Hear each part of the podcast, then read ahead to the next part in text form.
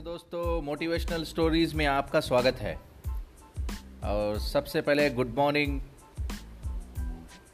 उम्मीद करता हूँ कि आप सब लोग सेफ़ हो, अपने घर पे हो, परिवार के साथ अपना वक्त बिताओ, बाहर अननेसेसरी मत निकलो।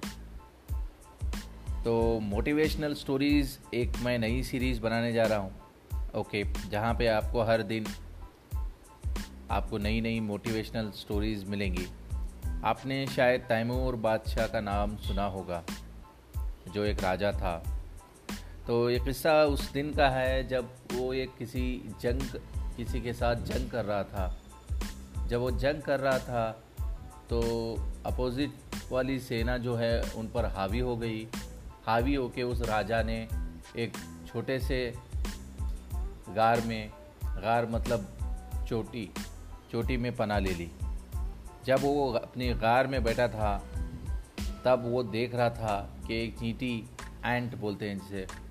वो ऊपर चढ़ने की कोशिश कर रही थी।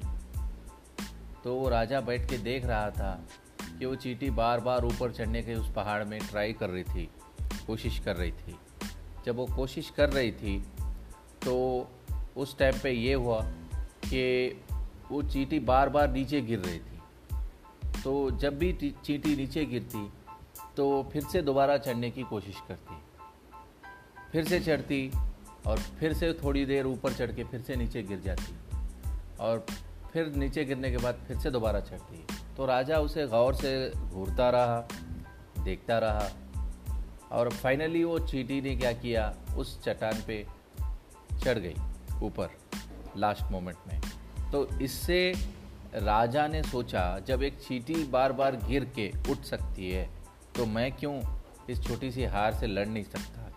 तो उसके दिल में ये जज्बा पैदा हो गया कि वो आगे चल के लड़ना चाहता है। तो उसने दोबारा जंग के मैदान में जाने का इरादा कर लिया एंड वो वापस चला गया।